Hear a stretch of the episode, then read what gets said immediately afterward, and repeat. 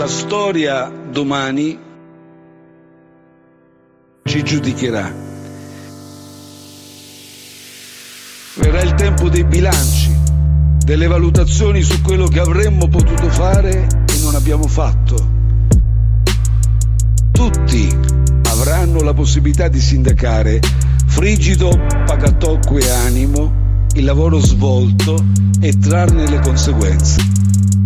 In questi giorni molti hanno riletto le pagine sulla peste scritte da Manzoni ai Promessi Sposi. Proprio in quest'opera viene ricordato un antico proverbio, ancora oggi fortemente in auge, del seno del poi son piene le fosse.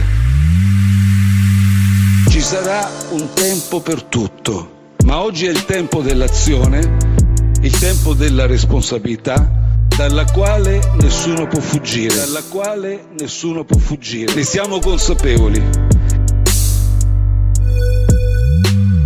Il mio grazie va anche a tutti voi che state rispettando le misure che il governo ha adottato perché so che state cambiando le abitudini di vita, state compiendo dei sacrifici e so che non è facile, ma sappiate che queste vostre rinunce, piccole, grandi, stanno offrendo un grande contributo prezioso al Paese. L'Italia, possiamo dirlo forte, con orgoglio, sta dando prova di essere una grande nazione, una grande comunità. Dobbiamo essere lucidi, misurati, rigorosi, responsabili. Se saremo tutti a rispettare queste regole, usciremo più in fretta da questa emergenza.